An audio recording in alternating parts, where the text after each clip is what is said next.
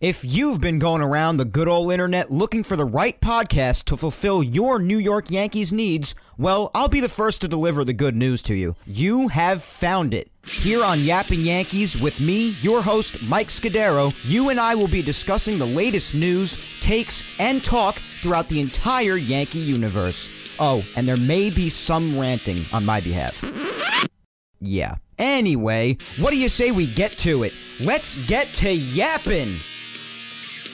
Good afternoon to my fellow Yankee fans, and welcome to episode 57 of the Yapping Yankees podcast, where we yap about the Yanks and nothing but the Yanks. As always, I am your host, Mike Scudero, here on this fine Sunday, July 26th, 2020. And now let's get things started by, as always, giving our shout out to the Team Left Jab United Radio Network, as well as Grunt Talks MLB. First up, as always, Team Left Jab. They feature Team Left Jab Uncensored and the Team Left Jab United Radio Network. Be sure to go follow Team Left Jab on all social media platforms at Team Left Jab and check out their great sports content across anywhere that you find podcasts. That includes Apple Podcasts, Spotify, Blog Talk Radio, iHeart, you name it, guys. Be sure to check out Team Left Jab. And our other shout out goes to Grunt Talks MLB. Visit their website, grunttalksmlb.com, to see all of their baseball content and where they feature Yapping Yankees.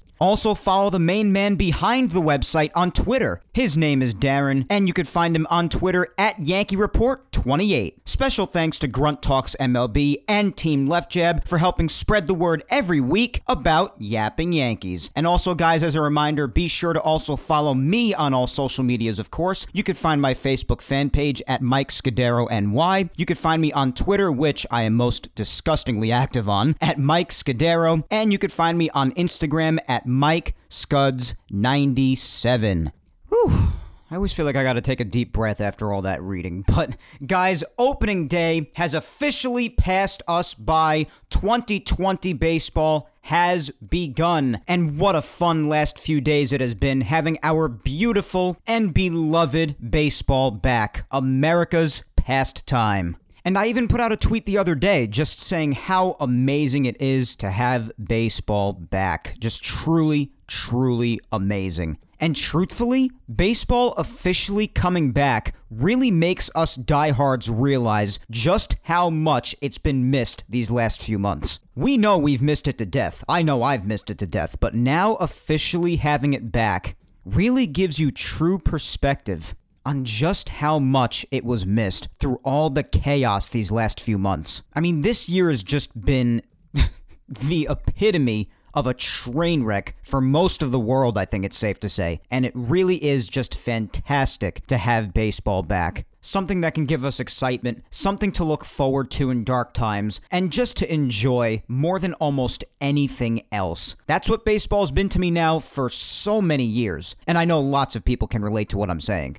And I'm just thrilled absolutely ecstatic that it has finally returned. And as we know, for a while, it truly felt like we weren't gonna get it this year. Yet here we are on July 26th, the final week of July, with opening day having passed us on Thursday or Friday, depending on your team, obviously. If you're the Yankees, Nationals, Dodgers, or Giants, it was Thursday. Everyone else was Friday. But again, here we are on July 26th, with opening day having passed us, and we have baseball back in 2020. Our shortened 60 game sprint, as we've called it. And right here today, on episode 57 of Yapping Yankees, the first episode since opening day this past Thursday, in light of the season officially beginning, so too will be the Yapping Yankees regular season format that we used during last season. As John Sterling says, how do you like that? so, it's been a while since we had that format, so let me remind you of what it entails. Basically, the start of the show is more or less the same. I do my little opening spiel here, as I always do, then we'll get to the poll segment, followed by Yankees news. But during the season, we end on our weekly recap of Yankee games from the past week where we do quick recaps of the past week's games, talk about key moments or talking points from them, and things like that. Then I usually mention the games that'll be happening over the course of the upcoming week as sort of a look ahead, if you will, and that's usually it. So that's the format we'll be taking today and for the remainder of this shortened season, just as we did for last season. But before we get going with the show today, I do have an announcement to make regarding Yapping Yankees, and it may come as a shock because it basically never happens, but next weekend, Next Sunday, for the first time in about nine months, I will be taking the weekend off. Oh boy, there he goes. Don't, Don't worry, Vader. I'll be back the weekend after.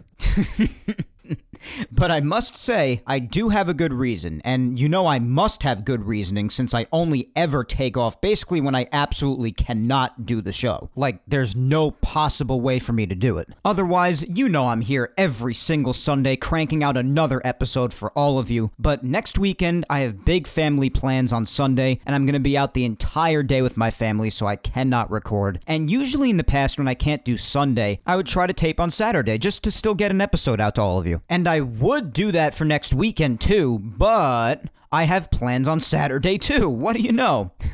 but yes, I do have plans on Saturday too. I will be at a barbecue at my girlfriend Victoria's family's house for most of the day. So, because of this, next weekend is just going to be jam packed with family, as you can hear. Between my amazing girlfriend's family on Saturday and my awesome family on Sunday. Sunday, it's my cousin's birthday, so we're just going to be spending the whole day with them. So, I will be taking the weekend off. And I know baseball has only just begun, but hey, it's summer. Lots of plans happen in the summer, and yes, we'll be safe with distancing and the virus and all. But as much as you all know I love doing each and every Sunday, I was kinda overdue to take off anyway. It's been nearly, give or take, nine months straight of a new episode every single weekend, so you best believe I will enjoy a weekend to myself for the first time in a while. But hey, it goes without saying, you know Yapping Yankees isn't the only way to hear what I'm talking about or doing. You got my social medias. You know I'm extremely active on Twitter. Talk to me on there. And I also put a good amount of content on Instagram, especially in my stories. You already know this if you've been a fan of mine for a while now. But hey, we get new listeners all the time, so it's always good to put the word out there, right? And I might even go live on Instagram and Twitter again another time or two within the next two weeks. Who knows? For those who closely follow my social medias, you know I've done a couple more lives since the Instagram live I did on the Friday leading up to Yapping Yankees episode 50, and they've just been a blast. That's why I've continued to do them a couple more times.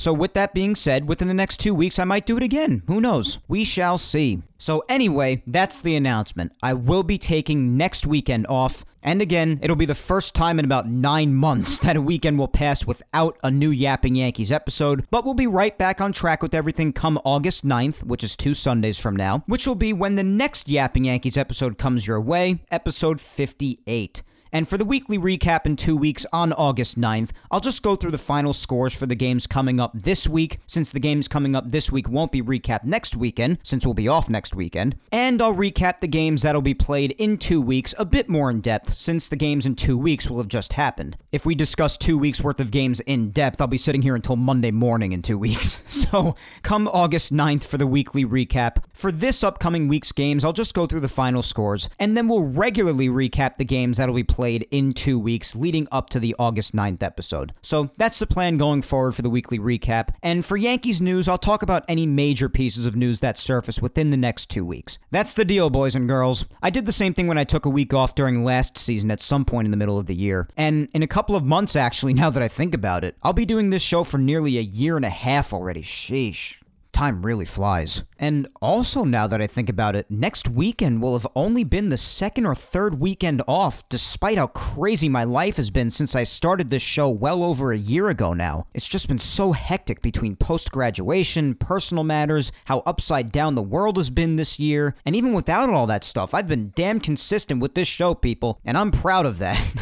That's why it's weird for me to take a weekend off because I never do take any off. I just love doing the show. What can I say? But again, that's the plan going forward since I am taking next weekend off, so there will be no Yapping Yankees next Sunday, August 2nd. Just keep that in mind. For today's show, however, we've got another fun one ahead of us as always. We'll talk about the latest in Yankees news from when Tanaka could be officially returning to the Yankees 30 man roster to start the year, as well as something new for the playoffs that we thought we were done with. After there was no agreement reached between the MLBPA and the MLB owners on the final return to play proposal, but the idea for it came back after all, just a day before the season started, and it was then unanimously approved. What do I speak of, you might ask? We'll talk about what this is briefly too later on, while we're doing our weekly recap for this past week's action in Yankees games. And then I will bid you farewell after we look at what's ahead in the schedule until I talk to you next two weeks from today on August 9th. And also, little side note, as I'm recording this right now, the rubber game matchup against the Nationals today is just getting underway. So throughout this recording, the game will be going on, and you could be getting some live reactions to anything big that happens in it from me. I'm just giving you fair warning. so without further ado, let's get right into all of it here on this fine Sunday, starting off as always with this week's social media poll question. We'll begin on Twitter as always, and this week's question to you is, and it actually starts off with a bit more of a statement, but then leads to the question. So here's the poll. Giancarlo Stanton had himself a solid opening day. Do you see him continuing this all season long and having a killer year? Now, I've asked questions about Stanton in the past, but not exactly like this, especially based off his opening day performance. And of course, as we know, he had himself a very good game last night too, crushing an even bigger home run than he did on opening day. But as we know, last night's game did not happen until the nighttime, 7:15 Eastern, and this poll goes up earlier in the day. So, this question was put up based off of his opening day performance, but I also should thank Giancarlo Stanton even further for making this poll look even better and more appropriate to ask after also having a killer game last night. So I really, really appreciate him having a great game last night as well. But this question, again, was put up prior to last night's game and solely based off of what he did on opening day. So again, Giancarlo Stanton had himself a solid opening day. Do you see him continuing this all season long and having a killer year? And of course, comment below in the replies on Twitter for a shout out on the podcast, which we will get to momentarily after I give you the poll results and the results were a landslide. Hundreds of you voted, and hundreds of you voted optimistically because the two choices were obviously yes, he will continue this all season long and have a killer year, or no, he won't and 86.5% voted for the fact that they think this will continue all season long and Stanton will have a killer season. So a lot of people are feeling really good about Giancarlo Stanton. And only 13.5% of you Twitter voters say that this will not continue all season long and he will not have a killer season. So most of you clearly are very optimistic about Stanton this year. And you'll know from listening to recent past Yapping Yankees episodes that I happen to agree. I'm rooting very, very hard for both Judge and Stanton this year, two guys who have been heavily criticized for being majorly injured these last couple of years. I'm a huge supporter of theirs, and that is not going to stop now, especially not after the way Stanton did on opening day and also last night. And I know it's only two games, I know. Just let me support my boys, huh? Just let me do it. So, in any event, clearly today we are feeling very optimistic. So, let's get right down to those replies here on Twitter. We'll probably read about 15 as we usually do. And then we'll move on to Instagram, and then after that, get to some Yankees news, followed by the weekly recap of this past week's action in Yankee games. First up here in the Twitter replies, we have at CPizzaIA says, as long as he stays healthy, he'll do awesome this year in that lineup. No fans in the stands won't hurt his chances either. I mean, maybe it won't if nobody's around to boo him. I don't know if that'll have an outcome. Maybe it does, maybe it doesn't. At Ziggy89X says, I don't see why not. Not like he's not capable of being a beast. It's all about health. With a new coaching staff, I'm optimistic. Yeah, absolutely. We've spoken about the importance of that new coaching staff. We know that that could definitely make a big difference amongst a lot of Yankee players. And yeah, of course, with Stanton, it is all health. It has been for years now. If he's healthy, he's probably going to go out there and kill it. We've spoken about it before. I couldn't agree more. Health is a huge chunk of whether Stanton is out there to succeed or not. And it is for anybody, because if you're not out there to play, you can't succeed. But yes, even more so with Stanton, health is a very big deal for him. No doubt about that. At FlashRise013 says, It's Stanton time. He's about to prove the haters wrong and reclaim what is rightfully ours. I love the sound of that. That's very poetically put. I really like the sound of that. Listen, if he could be one of the front runners on the path to a 28th championship, I will be in my absolute glory with that. So I hope, from your lips to God's ears, man, that you are correct. Up next is at Joey underscore cargo, and Joey says he's going to benefit from having no fans in the seats. He just has to avoid looking at the tabloids if he goes into any kind of slump. Hypothetically, if he plays great and helps the Yanks win it all, by the time the fans are back, he'll be loved forever. And yeah, that I have to agree with. I mean, if you're a front runner, again, as I said earlier, if you are a big time front runner in helping a team get that championship and you are really, really the major piece, the major difference in a big postseason run, a big time difference maker, Baseball is a sport where a lot of your past blunders are mostly forgotten if that happens, or forgiven rather. That does happen a lot to a lot of athletes. A lot of people just make their name in October alone. But especially even more so if he's that big piece during the regular season, too. Yeah, absolutely. I think he'll be getting big ovations when the fans return. Yeah, I agree with that. And yeah, Joey, you're also not the first person to say that he could very well benefit from there being no fans in the seats. We'll see if that actually makes a difference. It could, or it might not. Who knows? At Peace Now for Life says Mike, I definitely think Stanton is going to have a monster season. I called it when they started intra squad games. He looks fit and ready to prove himself. Let's go, Yankees. Hell yeah, let's go, Yankees. of course. But yes, as you said, he does look more fit, and I noticed there were a lot of people who also said this in their replies, as you'll hear in just a few minutes. But yeah, he definitely does look thinner. He looks more fit. He looks a lot more muscular as well. He looks really good physically. But yeah, he showed up to play baseball again when baseball returned. He returned looking great and he still looks great now. We'll see what happens going forward. At Laker 477 says, "Yes, I do. If he stays healthy, and I'm optimistic that he will. I really think this is going to be his breakout year as a Yankee. Well, as you've been hearing me say, I definitely think it can be too, for many different reasons. One being what Peace Now for Life said, and many others, including myself, have said as well. He showed up and continues to look great physically. The shortened season could aid him with injuries, or he could just be in better shape after the calf injury he dealt with months ago, and after all the time off, he could just be fully healed with any ailment he had, and he could be completely ready to go. And as others have said too, without fans being in the stands, that could make a difference too. So yeah, if there could be a breakout year, it could certainly be this one. I agree. I do root hard for Stanton because we know what he's capable of, and we've seen it in the last couple of days. We've been reminded of that. We know what he's capable of, and that's why I root for him so hard. And that's why I rooted for Paxton so hard throughout the first half of last year too, when he was struggling in a lot of his starts, because I know what he was capable of. And then he proved that he's as good as I thought he could be. When he turned into the Warrior I knew he was, in Game 5 of the ALCS.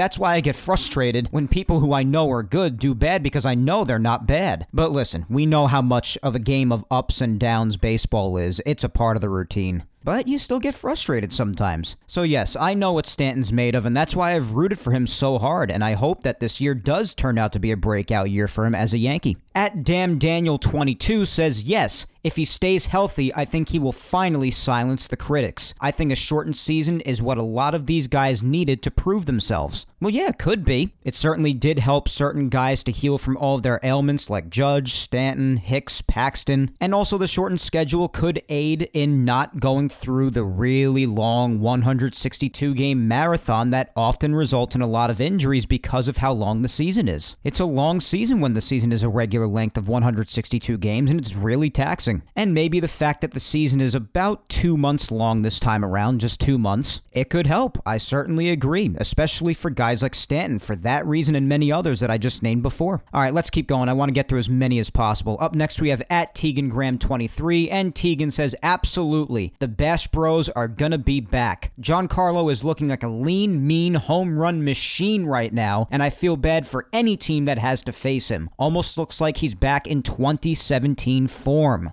Well, that would be amazing if he were back in 2017 form. Of course, for those of you who don't remember that, he was still in the Marlins in 2017. That was the year when he hit 59 home runs in that season. Absolutely incredible. And I like that lean, mean home run machine. He does look like that through the first two days. I don't know what's in store for him today as the game is going on right now. It's scoreless at the moment, and I think he struck out in his first at bat, but still, he has looked great. We'll see if that can continue today. And yeah, the Bash Bros, Tegan, you know I, just like you, root hard for the both of them. I'm really looking for Judge and Stanton to just stay healthy for the entirety of the next two months and just murder baseballs. Just murder them. At B Yankee FF says no haters booing him. So I guess you're saying he will continue to have a killer season because his haters aren't there booing him? Well, yeah, you're not the first to say that. That could have an effect on his season. Who knows? At Mountain Gal 456, my very good friend and huge supporter Tina, and Tina says yes. From what I've seen from him so far, he looks different at the plate. He definitely looks much more confident. Yeah, absolutely. Through the first two games, he definitely did. Looked like his plate discipline was better. He looked definitely more confident. He was just murdering those baseballs. And we'll get to this later in the weekly recap, but the first game hit that 459 foot bomb. And when we thought that was a huge home run, he impresses us even more last night in the second game of the season by hitting a 483 foot home run. I mean, my God. So, yeah, he does look more confident at the plate so far, Tina. At Dominic Ruocco says, if Stanton remains healthy, I think he's going to have a great year for the Yankees. He looks very comfortable at the plate, and his at bats have been solid. Yes, very similar to what Tina just said. And by the way, Ruocco, you have the same last name as Ryan Ruocco, who, by the way, just over a week ago followed me on Twitter, which was freaking awesome because I'm a huge fan of his as a broadcaster, as an aspiring broadcaster myself. I've spoken about how big of a fan I am of Ryan in the past, so it was just really awesome having him follow me. And since your last name, Dominic, is Ruocco, I just found it funny, so I just wanted to mention that really quick. Are you related to him? Dominic Ruocco? That's pretty cool. All right, up next is at Bobby Tats 631 says definitely will have a solid year. The depth on the roster will not put pressure on him or any other player to play hero ball and allow him to just focus and do his thing. Well, yeah, there's obviously a lot of protection in that Yankees lineup. 1 through 9 is very threatening as we know it has been for years now. So yeah, that could always help things too. Couple more. Up next is at Kiki Crowley and Kiki says, "I honestly think the no crowd helps. No booze, no pressure." All right, Kiki, fair enough. As we've heard in these replies, you are not the first to say that. It could have an outcome. Who knows? At Adele Sells NJ says he's going to really benefit from no crowds. All right, another person in the replies saying the fact that there's no crowd should help Stanton. Okay. At Rob Spalding 3 says when healthy, he's an MVP caliber player. I'll say yes.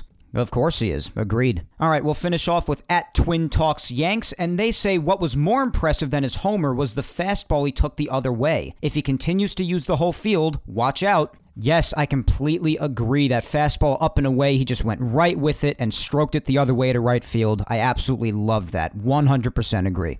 So, yes, he definitely becomes even more dangerous when he uses all fields. Absolutely. But as for Twitter, guys, that is all for today with the replies. As always, thank you all for the poll interactions on there. I know there are some of you I didn't get to, but that's usually the deal every week. I try my best to get to as many as possible, just get a lot of replies. But I do read them all in my own time, and of course, I try to shout out as many as possible. You guys know that. But before we move on to today's Yankees news, let's head on over to Instagram to see what the poll question did on there as far as results and replies are concerned. Again, here's the statement that leads up to this week's poll question, saying that Giancarlo Stanton had himself a solid opening day. And the question is, do you see him continuing this all season long and having a killer year? And like Twitter, guys, Optimism reigned supreme on Instagram big time. And not only was it another landslide, but the results were very, very similar. 88% of you Instagram voters voted for the choice of yes, that Stanton will continue this all season long and have a killer year, and only 12% of you Instagram voters said that he will not. So, again, largely optimistic here on Instagram as it was on Twitter, and the results were very, very similar. So, let's read a couple of replies from Instagram and then we'll move on to some Yankees news. First up on Instagram is Richard Chin, and he says he's at two homers through two games and is four for six.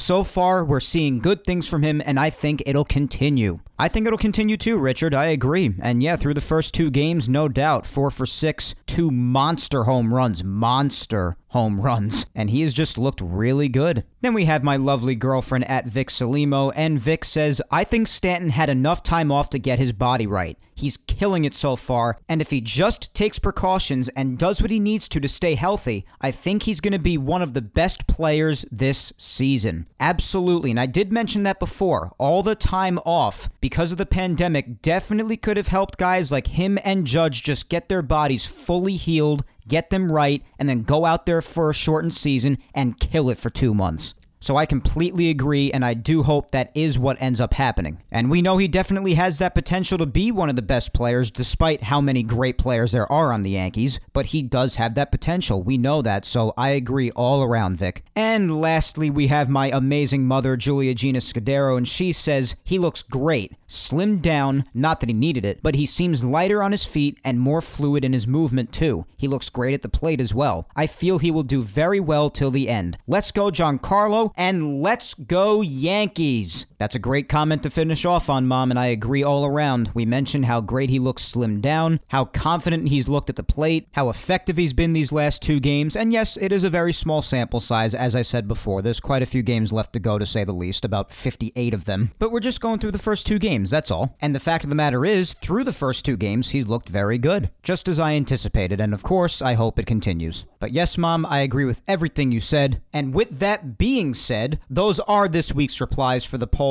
on Twitter and Instagram. As always, I want to thank you guys so much for taking the time to join in on the fun with this week's Yapping Yankees poll. Whether you voted, replied, or both, you know I greatly appreciate all the interactions, guys. And you know the drill. If I wasn't able to get to you, just keep on commenting each week, and I will get to your reply on another poll in the future. But let's keep things going right here on episode 57 and get into some Yankees news stories from this past week. Got a few stories for you since last Sunday, and then we'll do our Yankees weekly recap of everything that took place games wise since last Sunday, from the final scores of the exhibition games from last Sunday night against the Mets and Monday night against the Phillies, and then, of course, the games that actually count from opening day on Thursday when the Yanks kicked off their three game series against the defending champion Washington Nationals, and last night's game. And obviously, with the game going on today, right now, as I record, nothing's really happening yet. It's just the third inning, and it's scoreless so far. Loaisiga seems to be doing good, but I'll keep on doing updates every now and again throughout this recording. But as far as today's game is concerned, they're in the third inning right now, and Loaisiga's looking really good today.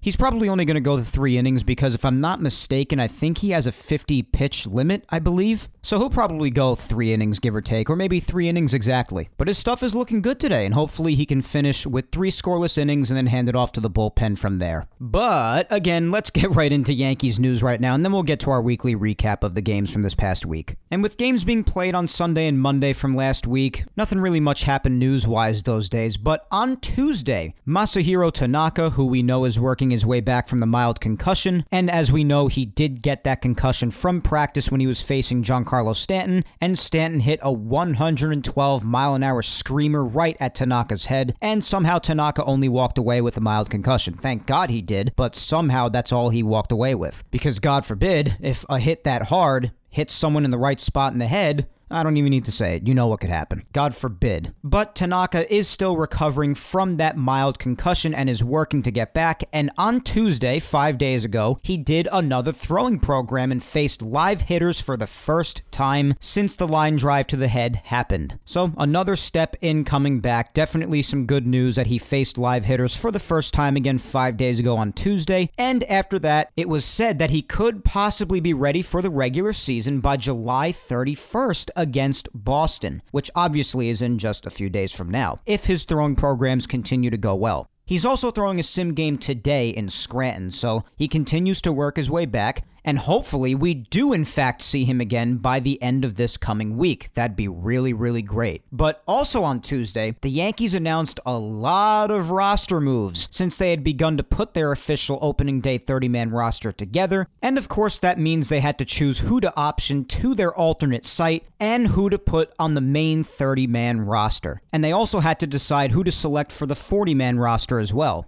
And for those who don't know, their alternate site basically serves as a place that the remaining players in the 60 player pool go to, so they could still get their work in since the minor league season was canceled a while back, as we know. Thanks for that, COVID. And, well, without the minor league season, the players still have to get their work in somehow. So they're sent to this site, the alternate site, if they don't make the main rosters. But if at any point they are needed, the Yankees would add them to the main roster, at which point they'd report with the team. Otherwise, they'll remain at the alternate site with the rest of the players who are not on the main roster, but are part of the big 60 player pool that was put into place for each organization because of this crazy season. So this was the news that came out on Tuesday alongside the Tanaka news. And here were the moves the Yanks made five days ago on Tuesday to begin formulating their roster. The Yankees announced on their social media that they signed left handed pitcher Luis Avilan, he's a bullpen guy, right hander David Hale, also a bullpen guy, and Chris Iannetta, backup catcher, to major league contracts and selected them to the 40 man roster. They also placed right handed pitcher Dan Otero on the restricted list. And additionally, they reassigned a lot of players to their alternate site. They reassigned Matt Duffy, Estevan Florial, Deivi Garcia, Zack Granite, Erik Kratz,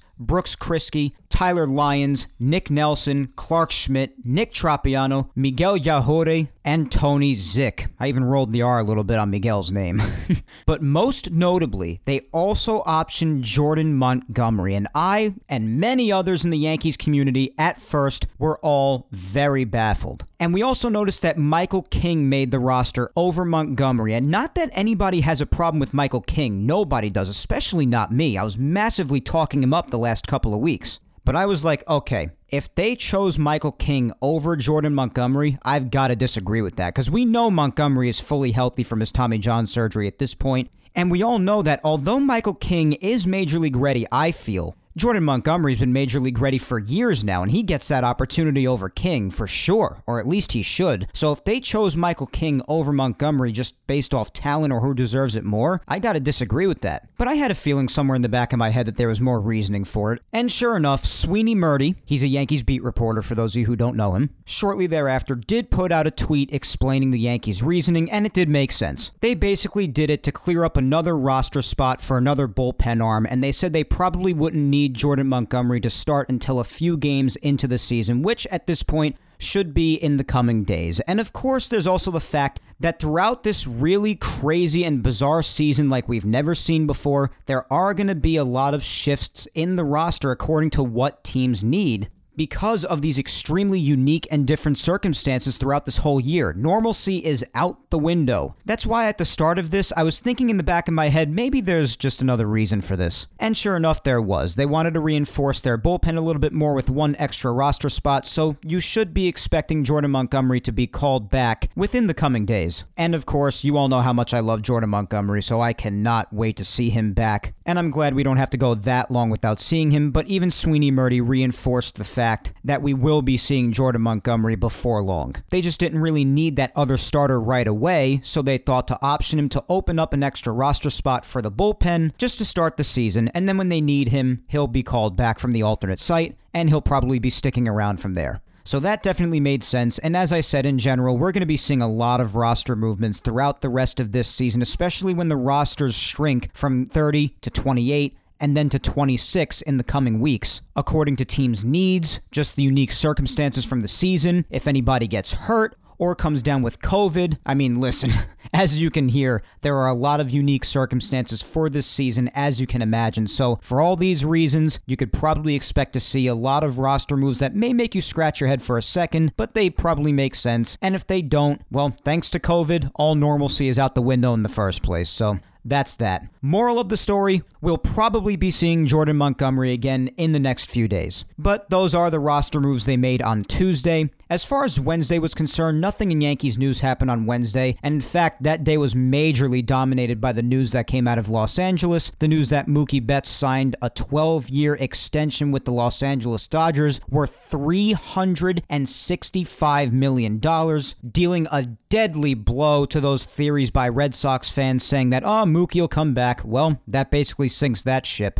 A 12 year extension worth $365 million. dollars. Just wow. So that news majorly dominated Wednesday. As far as Thursday's concerned, obviously we know that Thursday was opening day, and of course we'll get to all of the action that took place on opening day when we get to the weekly recap segment when we recap every Yankee game from this past week. But for now when it comes to news on Thursday, the Yankees did release their official 30-man roster to start the season, and as we've already said in past episodes and we also said it earlier, we discussed how the rosters will be all season, how they'll be shrinking down from a 30 man roster like it is now to a 28 man roster in the coming weeks. And then a couple of weeks after it shrinks to 28, it'll shrink to a 26 man roster for the remainder of the year. We've been over all of this already. So here was the Yankees' official 30 man roster going into opening day. We have Miguel Andujar, Luis Avilan, Zach Britton, Gerrit Cole, Thairo Estrada, Mike Ford, Clint Frazier, Brett Gardner, Chad Green, David Hale, Jay Happ, Ben Heller, Aaron Hicks, Kyle Higashioka, Jonathan Holder, Chris Iannetta, Aaron Judge, Tommy Kahnle, Michael King, DJ LeMahieu, Jonathan Loáisiga, Adam Ottavino, James Paxton, Gary Sanchez, Giancarlo Stanton, Mike Tauchman, Gleyber Torres, Gio Urshela, Luke Voit, and last but not least, Tyler Wade. And of those 30 names, you'll find out what I'm talking about momentarily when we get to Yankees news from last night on Saturday after the Yankees and Nationals game. But as of last night, two of those names on that 30 man roster have since changed since this 30 man roster that was released on opening day. But that was the Yankees 30 man roster going into opening day on Thursday. When it comes to Friday's news, the Yankees actually made a signing. And it was just a minor league contract, but hey, it's something still. But the Yankees did sign left handed pitcher Fernando Abad. They added him to their 60 player pool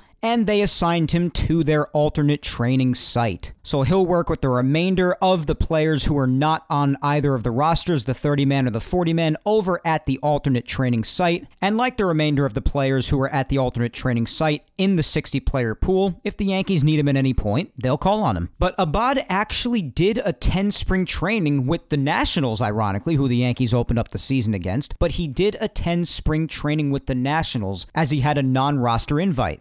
But the Nationals did cut him loose, they released him, and the Yankees grabbed him on this minor league deal, and now he's a part of the Yankees 60 player pool. He's 34 years old and he's bounced around a lot. He's been with the Astros, the Nationals, the A's, the Twins, the Red Sox, the Giants, and then the Nats again before they cut him loose, as I said earlier, all as a bullpen guy. And now the Yankees have signed him to this minor league deal, so we'll see if he has a role with them this year, if they need any bullpen help before the season ends. And again, since we can expect to see constant moves being made made with the roster in this crazy, never before seen season, we could very well see him. Who knows? And then, lastly, for Yankees news, before we recap this past week's Yankee games, last night the Yankees, as I said earlier, announced more roster moves. So they did change the 30 man roster a little bit from the 30 man roster for opening day that I just read out to you before. And these roster moves included that they were optioning Clint Frazier and Ben Heller to their alternate site. And they planned on recalling pitchers Brooks Kriske and Nick Nelson.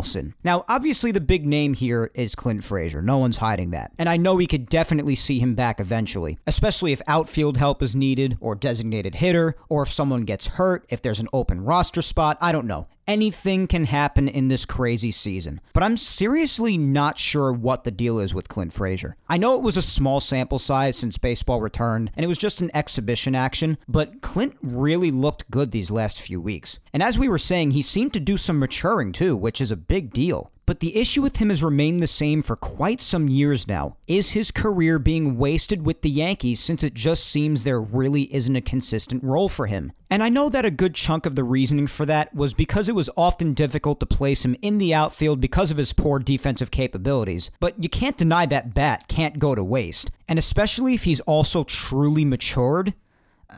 I don't know. A lot of people constantly throw around that if there is a team that really needs him, and visibly more so than the Yankees do, maybe the Yankees should get rid of him if they really need him that little. Maybe he's better off somewhere else.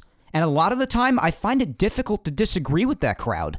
If there truly is no consistent role for him here, but there are other teams that could really use his bat, especially, maybe he's better off. But for now, Clint has again been optioned. So he'll be at the Yankees' alternate site, at least for now, getting his work in. But tell me what you think. After all these years since he was traded here from Cleveland on July 31st, back in 2016, and has struggled to find a consistent role with the Yanks, is Clint Frazier better off somewhere else? Or should the Yankees hold on to him at the potential cost of him continuing to miss what could be many more major league at bats with another organization who could possibly use him more? Because you don't want to waste true talent from somebody who's in their prime or transitioning towards their prime. So this has been a hot topic with Clint Frazier. And if you're listening on YouTube, let me know what you think in the comments. And if you're listening on SoundCloud, Apple Podcasts, or Spotify, hit me up on social media and let me know what you think. You know the deal. You can find me on Facebook, my fan page at Mike Scudero NY, on Twitter at Mike Scudero, and on Instagram at Mike Scuds97.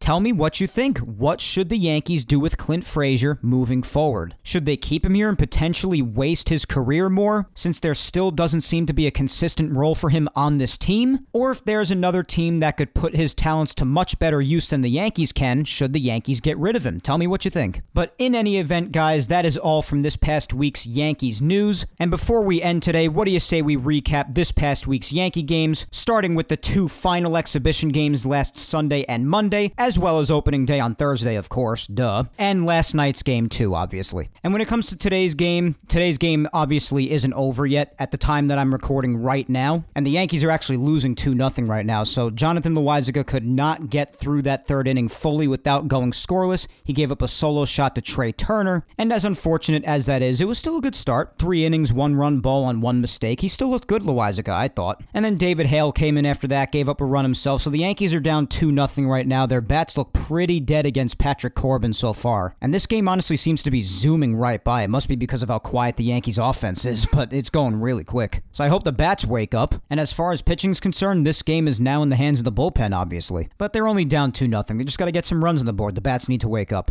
So when it comes to this game, before I end today, I'll just be giving you an update on my behalf on what the score is at the time I finish recording. And obviously, when this episode comes out in a few hours, the game will probably be over for a couple of hours at that point, of course. So again, I'll just tell you what the score is at the time I finish recording. And if anything big happens to take place before I finish recording with the Yankees bats, if they happen to wake up at some point and make this a more competitive game, they're only down 2 to nothing right now, so it's not like it's not competitive, but it feels like a much bigger deficit because of how quiet the bats are. But if anything happens offensively before I finish recording, you'll probably hear the live reaction to it anyway, so we'll see what happens. But in any event, when it comes to the score when I'm done recording, I'll just tell you what the score is at the time I finish. But let's get to our Yankees weekly recap segment. We'll begin by jumping back to last Sunday night when the Yankees faced the Mets for the second night in a row, but this time at Yankee Stadium. And as we recapped last Sunday, the Yankees had defeated the Mets in Citi Field the night before. Saturday night, and then this game on Sunday hadn't started yet since it was a night game when I was recording last Sunday, and I was long done recording by the time it had started. I had given you the lineup for the game though, but we won't spend too much time at all on these exhibitions because obviously the season has since begun, and we want to get to recapping regular season games that actually count.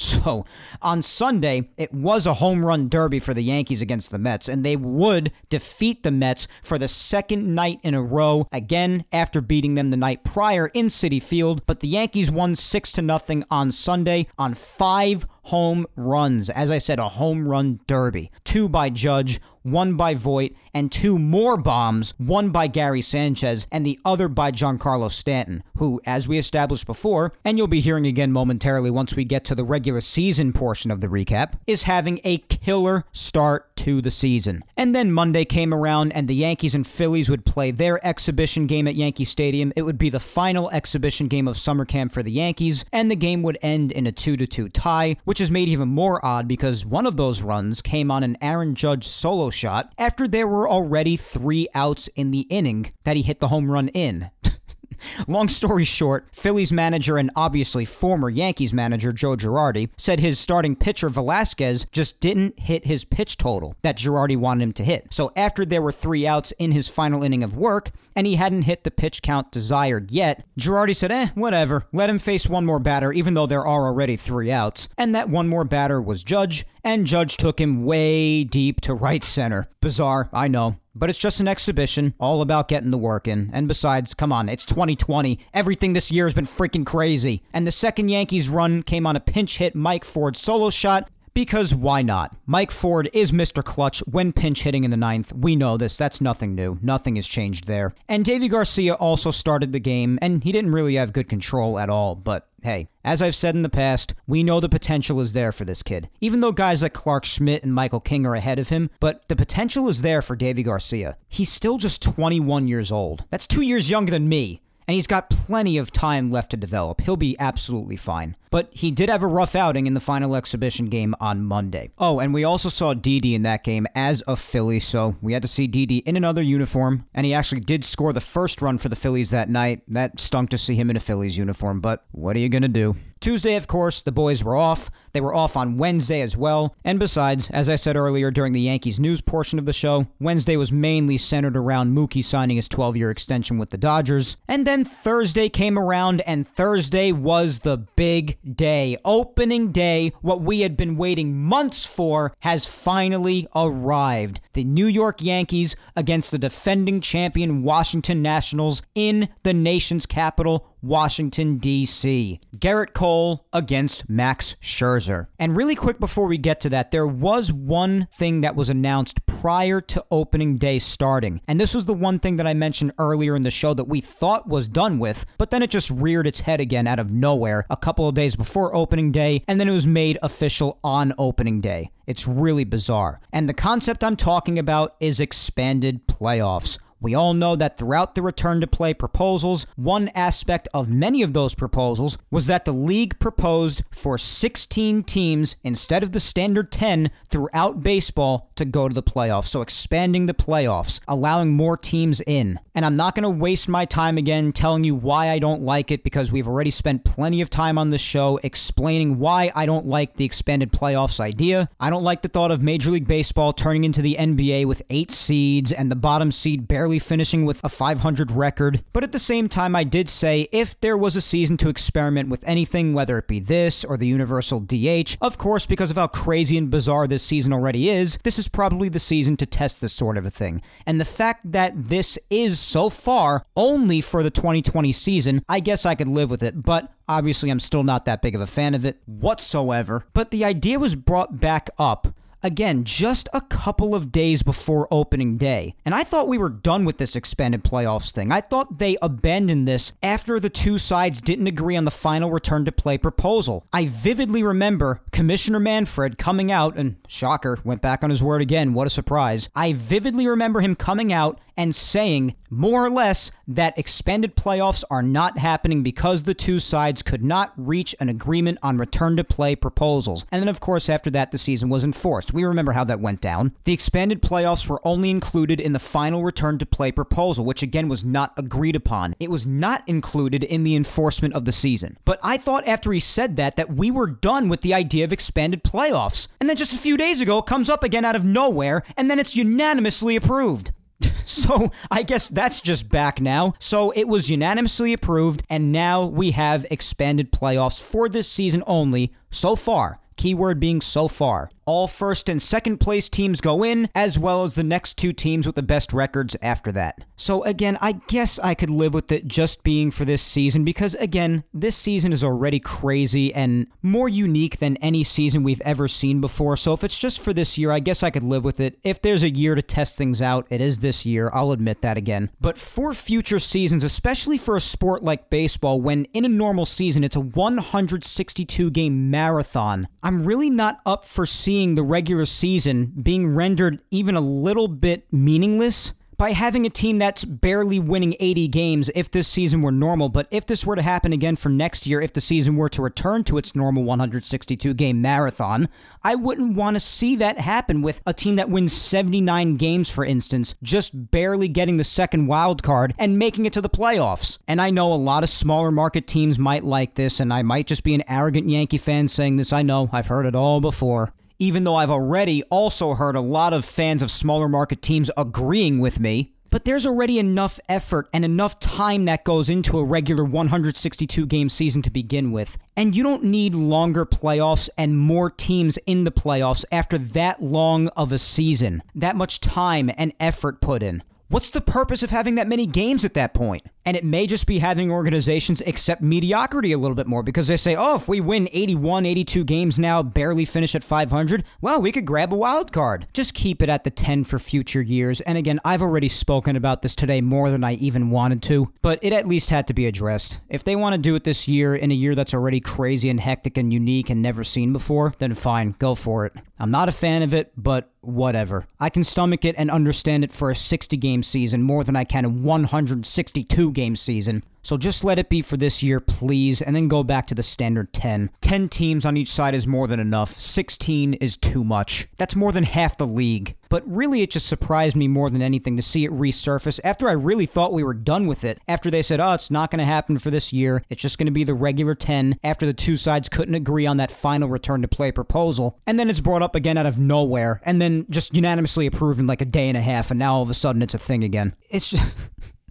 This year has just been so crazy. But yeah, so as of Thursday, we have expanded playoffs again. Yay whatever. So let's get right to Thursday with opening day, the things that actually somebody wants to talk about. At least I know I want to talk about it. And guess what? The Yankees would kick off the season with a victory. They won 4 to 1 over the Nationals, and although the game wasn't a full 9 innings thanks to the rain, it was still a really fun game. I really enjoyed it. I enjoyed watching Cole go 5 innings, which I suppose since the game ended in the top of the 6th, I suppose the 5 innings for Cole is a complete game.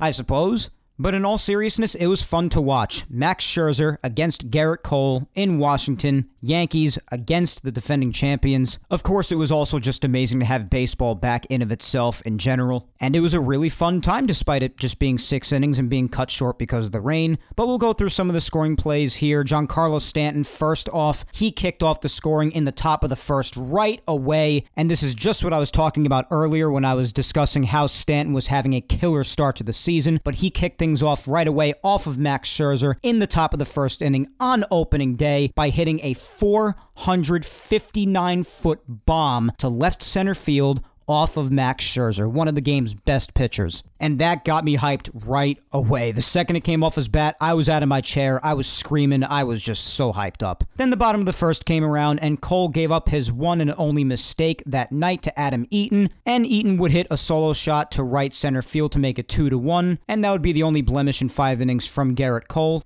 And in the top of the third, the Yankees would answer right back. In the top of the third, a couple of innings later, he would hit an RBI double, driving in Tyler Wade to drive in the third run and make it 3 to 1 Yankees. And then again in the top of the fifth, Giancarlo Stanton would hit an RBI single, stroking the ball the other way to right field very nicely and driving home Gio Urshela to make it 4 to 1. And then in the top of the sixth, of course, with runners on the corners and one out, Tyler Wade at the plate, the weather would come in and literally rain on everybody's parade. The rain started pouring down down in buckets, and the game would never resume. And it was made official in the top of the sixth the Yankees defeated the Nationals 4 1 to start the season. And how about that? Gerrit Cole having himself a fine line through five innings, only allowing one hit, one run, one walk, and striking out five. And Judge and Stanton, two guys who would not have been in the lineup with the original opening day date of March 26th, were responsible for all four of the runs that came across. So the Yankees would grab that victory on opening day and start the season off right. Then the Yankees were off on Friday, and then yesterday came an ugly game. Yep, yesterday in game two, unfortunately, it was really, really ugly. And wait, wait, wait, wait, wait, wait. Something's happening in the Yankee game. Gleyber Torres, baby. Yes! Gleyber just went deep. Oh, so hyped. so Gleyber just made it a 2 to 1 game in today's game. Finally, something happened with the offense. Finally. Oh my god, that took a while. so Gleyber on a solo shot makes it 2 to 1. Come on, guys, come back. Wake up. All right, back to Saturday's game. Let's review this really quick. So the Yankees would lose 9 to 2. James Paxton started the game and he really just didn't have anything. Fastball did not look good, and his breaking stuff was either really non-competitive, just like way out of the strike zone, not enticing to any hitter, or he hung it right down the plate. But Paxton did not have his stuff. He only went 1 inning plus. He was taken out in the second inning without recording an out. And as far as the scoring plays in the bottom of the second, that was when they started to pile on right away. Victor Robles hit a two-run double. Trea Turner drove in a run by grounding into a double play. But then the top of the third, the Yankees started to show some life. They scored a run, making it 3 to 1 on a DJ LeMahieu RBI single who returned to the lineup for the first time this year in just the second game. So it was great seeing DJ come back so soon. We knew he would be ready near opening day, but it was good to see him as early as game two. But he got the Yankees on the board with an RBI single in the top of the third. And then in the top of the fourth, Giancarlo Stanton again with an even bigger home run than on opening day 483 feet. You just know it right off the bat. It was a nuke. So then he made it 3 to 2 because that was a solo shot. So now it's a really close game, but then things went spiraling from here. In the bottom of the fourth, Victor Robles hit a two run shot, making it 5 2. Howie Kendrick hit an RBI double to make it 6 2. As Asdrubal Cabrera hit an RBI double, making it 7 2. Then Cabrera hit a solo shot to right center to make it 8 2. And then Michael A. Taylor hit a solo shot to left center field to make it 9 2. And that would be the final score. Really ugly game. And obviously, you just hope to go into the next day, which is today, and just take the rubber game and leave Washington having won two out of three. And in today's game, Jonathan Loaisiga took on the national starting pitcher Patrick Corbin. And the big moments in today's game so far consist of Trea Turner hitting a solo shot in the bottom of the third. That was just before Loaisiga finished before, as I said. Then Eric Thames hit an RBI single driving in Starlin Castro to make it 2 0. And before Gleyber Torres hit his solo shot that I just went nuts about before, the bats had just been really, really dead. But right now, Luke Voit's up. Let's hope he does something before the inning ends. We'll see what happens with that. But the game is only a one run game right now. It's really, really close. So now that we've caught you up, before we end here, let us go through the next two weeks of action. I'll just give you the games the Yankees have until I talk to you again in two weeks on August 9th, because again, we're not going to have yapping Yankees next weekend on Sunday, August 2nd. But tomorrow night, the Yankees will head to Philadelphia to play the Phillies at 7 o'clock p.m. Eastern. They'll play them once more in Philadelphia on Tuesday night at 6 o'clock Eastern. Then they'll come home to Yankee Stadium for two more against the Phillies. On Wednesday, that'll be at 7 p.m. Eastern. And on Thursday, it'll also be at 7 p.m. Eastern. And on Friday, they'll kick off a three game weekend series against the Red Sox. On Friday night, the game is at 7 p.m. Eastern. On Saturday, it's at 7 as well. And on Sunday, it is also at 7. So all three games against the Red Sox at 7 o'clock next weekend. And those games will be played in an empty Yankee Stadium, obviously. Then on the 3rd, the Yankees will kick off what will be a three-game series against the Orioles in Baltimore. On Monday, they'll be playing them at 7:35 p.m. Eastern, and on two Wait, wait, wait, wait. Luke Voit, Luke Voit, baby. Luke Voit, baby. Look at my boy Luke tying the game at 2. Oh my god, what a great thing to happen at the end of my recording. Oh my god, the timing. The Yankees must know what I'm doing right now. that is so freaking awesome. Luke just tied the game. I'm hyped up now, guys. I am amped. So we're tied up at two in the seventh. I can't believe it's the seventh inning already, but this game is just zoomed by. Because before this inning, before the Yankees just decided to wake their bats up, I guess, the bats have been dead and the innings have just been flying by. Even the Nationals didn't do that much scoring up to this point. They just had two runs on the board themselves. But now that Luke Voit has come through in the clutch, hitting a home run to left field, the game is tied at two. And I just have one thing to say Luke! Oh my goodness. that was awesome. Wow. How about that, guys? Where the hell was I? I think I was on Tuesday, August 4th, I think. Yeah, let's just take from Tuesday, August 4th. I hope that's where I was. But on Tuesday, August 4th, the Yankees have their second game against the Orioles at 7:30, and then on Wednesday, August 5th, they'll finish off their three-game series against the Orioles in Baltimore again at 7:30. Then on Thursday, they will begin what will be a four-game series against the Tampa Bay Rays at Tropicana Field. The first game on Thursday is at 6:40. The second game on Friday is at 6:40. The third game on Saturday is also at 6:40, and the fourth game on Sunday when I will speak to you next on August 9th will be played at 110. So that's what's ahead until I talk to you next time, guys. And with that being said, that is all for today's episode of Yapping Yankees, episode 57. And I got to end the show when today's game is in a tie. Oh my God.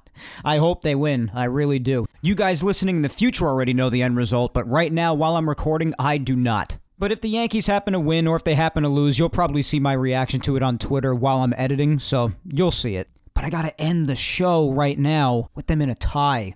Wow. What a reaction you guys got to catch there at the end of my recording. Isn't that crazy? That's really cool. But let's give our one last shout out to Team Left Jab and Grunt Talks MLB. Team Left Jab features Team Left Jab Uncensored and the Team Left Jab United Radio Network. Go follow Team Left Jab on all social media platforms at Team Left Jab and check out their great sports content across anywhere that you find podcasts Apple, Spotify, Blog Talk Radio, iHeart, you name it, the list goes on. Be sure to check out Team Left Jab, guys. And our other shout out goes to Grunt Talks MLB. Visit their website, grunt Front grunttalksmlb.com to see all of their baseball content and where they feature Yapping Yankees. Also follow the man behind the website on Twitter, Darren at Yankee Report 28. Special thanks to Grunt Talks MLB and Team Left Jab for helping spread the word every week about Yapping Yankees. And also, guys, just for the sake of keeping up with me on social media and also spreading the word on there, of course, please do not forget to follow me on all social media platforms. You could find my Facebook fan page at Mike Scudero NY. You could find me on Twitter at Mike Scudero and on Instagram at Mike Scuds 97. I do hope you SoundCloud, Apple Podcasts, and Spotify listeners enjoyed as always, as well as you YouTubers out there. Don't forget to hit that subscribe button on the Yapping Yankees YouTube channel, and also subscribe and listen to Yapping Yankees on SoundCloud, Apple Podcasts, and Spotify. And while you're at it, do yourself a favor and listen back to the past Yapping Yankees episodes that you may have missed. Episodes 34 up to this one, episode 57, are available on YouTube, and all Yapping Yankees episodes, including today's, are available on SoundCloud, Apple Podcasts, and Spotify. Once again, thank you 3000 for listening. I'm Mike Scudero, and again, I'll talk to you in two weeks, August 9th, when I come at you with episode 58 of Yapping Yankees. Until then, guys, hang in there, be patient, please stay safe out there, and look out for your loved ones. I'm gonna miss you next Sunday, but do stay tuned to my social medias as always, and of course, do continue to enjoy 2020 regular season baseball. Have a good one, guys. Take care.